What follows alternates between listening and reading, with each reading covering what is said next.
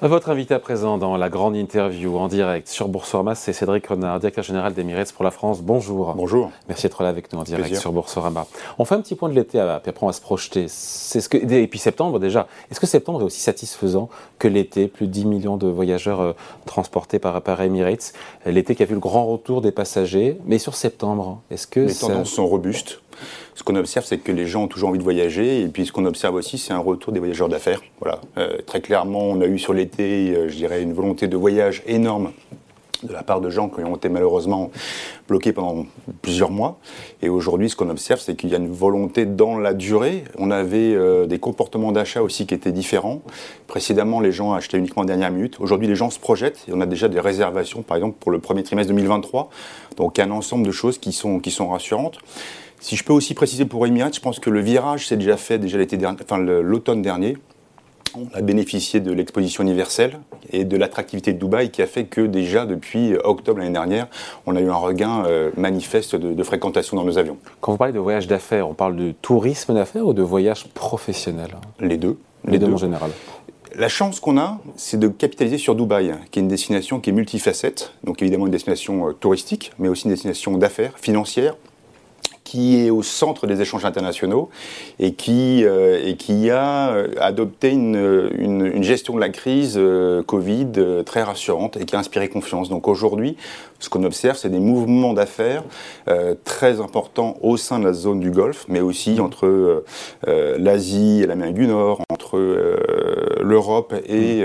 c'est un des hubs les plus fréquentés, encore une fois, au monde, pour ceux qui ne le savent pas, à Dubaï. Hein l'aéroport de Dubaï bah, C'est le plus grand hub au monde. Euh, Emirates, c'est la plus grande compagnie internationale au monde qui s'appuie sur une destination et sur un hub. Donc aujourd'hui, c'est vrai qu'on a l'avantage euh, de capitaliser, capitaliser sur cette destination-là. C'est la quatrième ville la plus visitée au monde. Quand vous aurez retrouvé, à quel moment vous aurez retrouvé votre niveau de trafic d'avant-crise au global? Après, on parlera du voyage d'affaires. Parce qu'on entend plein de choses de la part évidemment de chaque compagnie aérienne, 2023, 24, 25, ou voilà, vous ne savez pas finalement Écoutez, nous, on est confiants.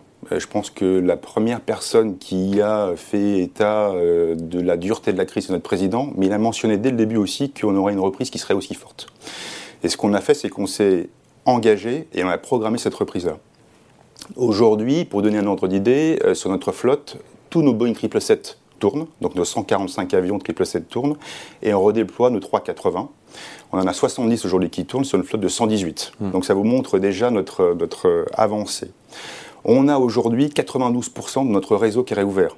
Donc ah, aujourd'hui, 92% de notre réseau. C'est l'Asie essentiellement C'est l'Asie, c'est quelques destinations qu'on n'a pas pu réouvrir parce qu'il n'y avait pas suffisamment de demandes. quand je dis l'Asie, c'est la Chine évidemment. C'est la Chine, voilà, pour faire, pour faire simple. Et après, quand on parle de capacité de sièges redéployés, on a 74% de nos sièges redéployés et on sera à euh, décembre à 80%. Et un taux d'occupation sur les avions qui volent?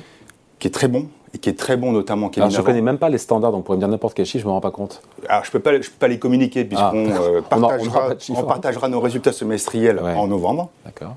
Mais ce qu'on peut vous dire très clairement, c'est qu'aujourd'hui, euh, quand on redéploie les capacités, c'est en fonction de la demande.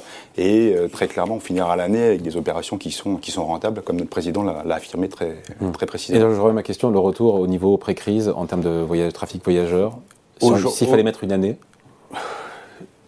non, vous, avez le droit de pas savoir parce que c'est compliqué aussi en même temps. Donc, euh.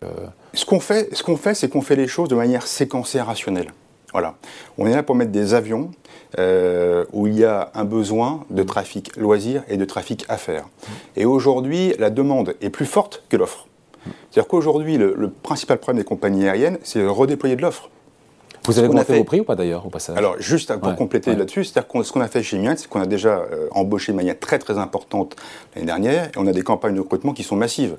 Pour donner des ordres d'idées, on recrute aujourd'hui 4000 personnels navigants d'ailleurs en France et dans tous les, dans tous les pays euh, à travers le monde, mais on recherche 600 pilotes, on recherche 1200 techniciens. Donc aujourd'hui, on est en recherche de ressources complémentaires. On est mieux payé quand on est chez Emirates que quand on est chez Air France ou d'autres compagnies, pardon. Je on a la chance de travailler dans une entreprise qui a une vraie vision client, qui a un sens euh, de l'excellence, qui a un sens de l'hospitalité, qui permet aussi euh, de parcourir le monde, euh, qui permet aussi d'avoir un sens de l'hospitalité encore plus développé et de vivre à Dubaï. Voilà, mm. Dubaï est aujourd'hui une destination qui attire beaucoup mm. et qui nous Et donc des PNC, des pilotes qui sont pardon, mieux payés que sur d'autres compagnies aériennes? Ils sont, je dirais, c'est un marché qui est très compétitif, donc ils sont correctement payés. Et après, la question aussi, c'est une question de productivité. Mm. Quand, vous voyagez sur, quand vous êtes pilote chez, chez Emirates, vous avez aussi un réseau mondial, vous voyagez en Asie, vous voyagez en Amérique du Nord, etc. Mais vous avez aussi un nombre d'heures de vol qui sont plus importantes. Sur le prix des billets, puisque la demande excède l'offre, on a pris ça en économie à l'école, les prix augmentent, les prix des billets ont aussi augmenté chez Emirates Alors on fait face à deux choses, évidemment une demande qui est très très forte par rapport à l'offre, et puis un deuxième facteur qui est évidemment l'augmentation du prix du kérosène. qui a baissé depuis. Hein. On, est à, on, est à, 85 sur le Brent. On est à 85, il est quand même monté jusqu'à 120, 125. Le prix du kérosène est aussi est plus cher que le prix du pétrole classique parce qu'il est raffiné. Euh, donc évidemment, on a malheureusement une augmentation de nos prix euh, des billets. Après, ce qu'il faut savoir aussi, à deux chiffres? On est à deux chiffres, oui, on a deux chiffres très clairement. Et aujourd'hui, euh, notre l'important pour nous, c'est de continuer à investir sur les produits, voilà, d'offrir une vraie garantie de service. Et Emirates a toujours fait le choix de ne pas renier sur la qualité. Donc aujourd'hui, les services Emirates que vous connaissez, que vous avez connus, ont été encore améliorés. On a d'ailleurs lancé une nouvelle cabine premium qui nous permet justement de compléter notre offre.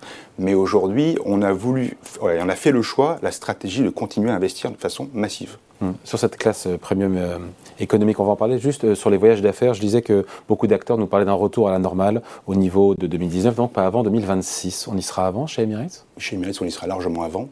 je pense que le point principal, c'est de comprendre que Dubaï est une destination à la fois touristique et une destination d'affaires. Hum. C'est la destination référente au sein de la pays du Golfe, de la zone du Golfe. D'autre part, c'est une destination qui est, pour faire simple, à 8 heures d'avion des deux tiers de la population mondiale. Donc c'est une destination qui attire par elle-même, mais qui permet aussi de rejoindre les zones les plus émergentes et les plus dynamiques. Et Emirates a toujours investi sur la qualité de service, sur les espaces à bord, ce que recherchent aujourd'hui nos clients. Donc euh, la, marque Emirates aussi nous permet d'attirer encore plus de voyageurs et encore plus de voyageurs dans les classes premium. Il y a quelques heures ou quelques jours est tombé ce classement 2022 des 100 meilleures compagnies aériennes décennées par Skytrax. Vous l'avez vu, j'imagine. Qu'est-ce que vous retenez? Est-ce que vous retenez que vous êtes troisième, encore une fois, troisième, euh, la mhm. meilleure, troisième meilleure compagnie euh, aérienne mondiale, ou que Qatar Airways est numéro un pour la septième fois de son histoire?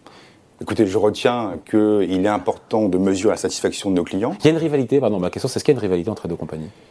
Il y a une rivalité entre. On est dans un environnement qui est concurrentiel. Emirates regarde toutes les autres compagnies, mais notre préoccupation, c'est nos clients.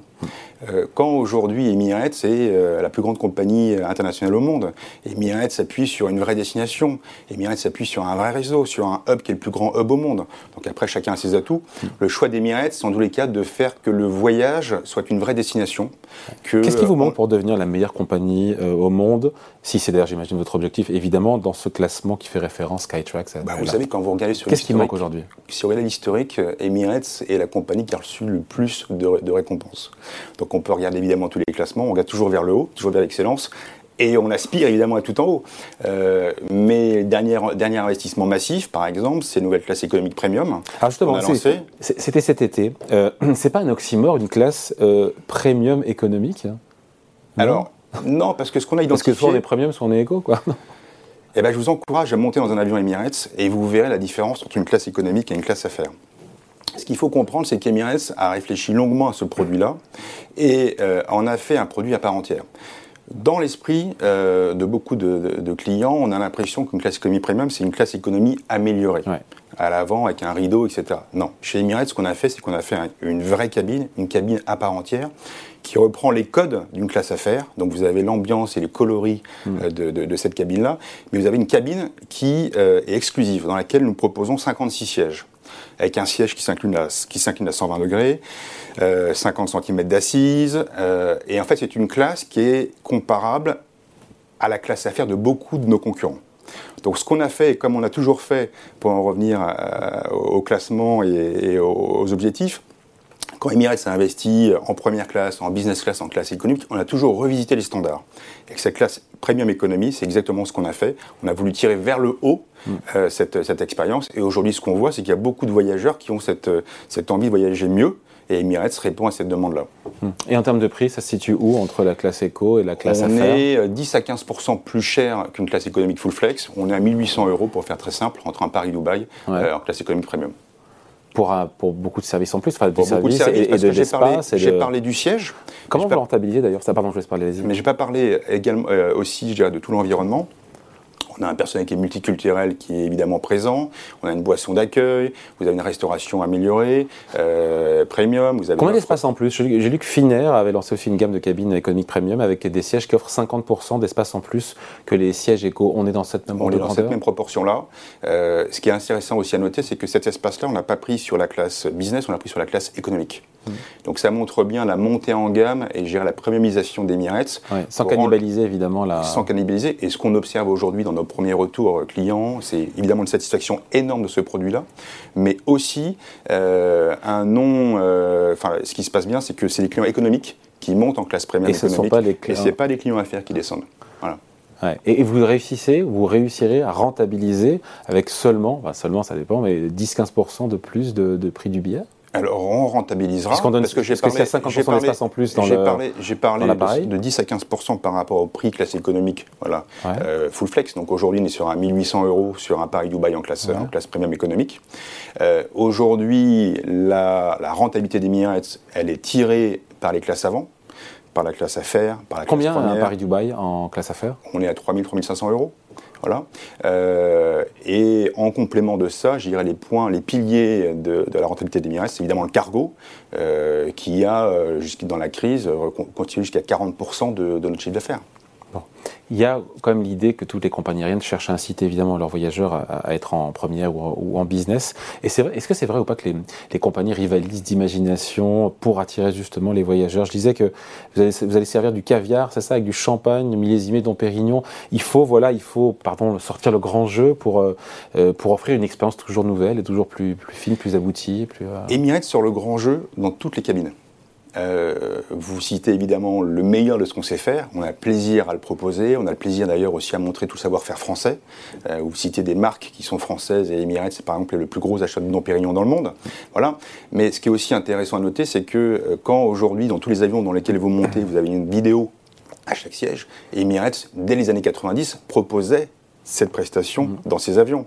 Donc Emirates, aujourd'hui, dans toutes les cabines, que ce soit en classe économique, en classe business, en économique premium et en, et en affaires, a fait le choix de, de différencier le service et de réviser les standards de l'industrie. Et ce qu'on fait dans toutes les classes. Bon, un petit mot de la 380 parce qu'Emirates croit plus que jamais à la 380.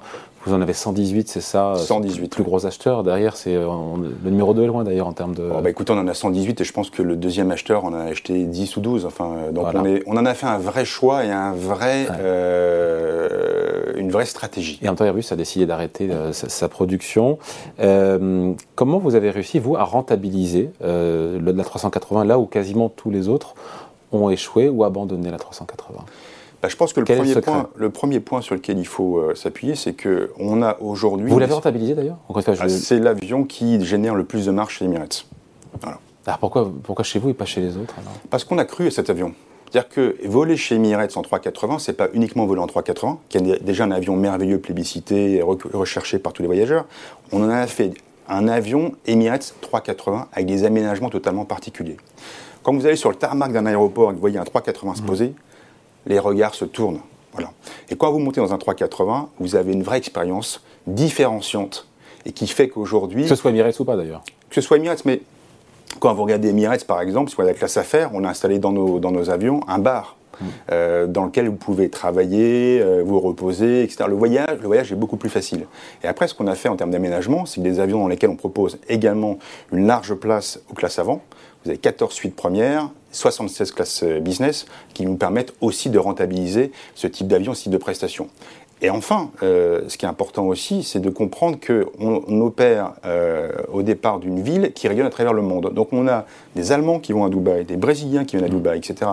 Donc on a part de trafic de point à point qui est très significative et qui nous permet de rentabiliser et d'offrir à nos clients le meilleur de ce que l'on peut proposer. Vous avez demandé Airbus, euh, qui, pour l'instant il n'y a pas d'A380 2.0 euh, qui est prévu au programme, mais c'est dommage parce que c'est un échec commercialement pour, euh, pour Airbus puisqu'il est arrêté, la 380. Alors c'est un avion qui est arrêté, à notre grand regret. notre président a plusieurs fois exprimé le souhait qu'il y ait une version qui soit revenue 380. moins consommatrice d'essence, plus les... Oui mais en fait il faut à chaque fois fois relativiser. il y a souvent des raccourcis qui sont pris. Oui, il consomme peut-être plus, mais il emporte beaucoup plus de bah passagers.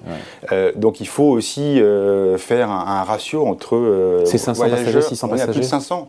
Les nouveaux avions qui arrivent, un 350 ou un 777, on est sur 400-420 passagers.